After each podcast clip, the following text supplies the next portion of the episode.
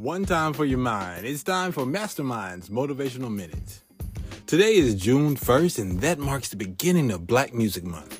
Back in 1979, President Jimmy Carter declared that June would be the month set aside to recognize the incredible influence black music has had on the U.S. and the world.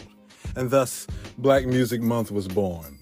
In 2009, the annual celebration was changed to Black or African American Music Appreciation Month by President Barack Obama. In 2016, the president is quoted as saying that black music and musicians have helped the country to dance uh, and to express uh, our country's enduring promise of freedom and opportunity for all. On May 31st, 2023, President Joseph Biden proclaimed June 2023 as Black Music Month. He said spirituals, gospels, the blues, R&B, rock and roll, jazz, pop, rap, hip hop, and more have molded American culture and given rise to new American art forms emulated around the world. What's your favorite form of black music? Who's your favorite artist?